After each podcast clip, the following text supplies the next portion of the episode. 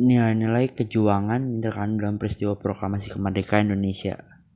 Nilai-nilai perjuangan yang terkandung dalam peristiwa proklamasi yakni nasionalisme, cinta tanah air, dan bela negara yang kuat, jiwa para pejuang. Walaupun pada saat itu Jepang sudah berjanji akan memberikan kemerdekaan pada Indonesia namun rakyat Indonesia tidak menginginkan kemerdekaan merupakan sebuah pemberian dari penjajah kemerdekaan harus diraih dengan kekuatan sendiri. Sehingga perlu disatukannya kekuatan para pejuang untuk merebut Indonesia dari tangan para penjajah Jepang. Sekian, terima kasih. Kurang lebih mohon maaf. Wassalamualaikum warahmatullahi wabarakatuh.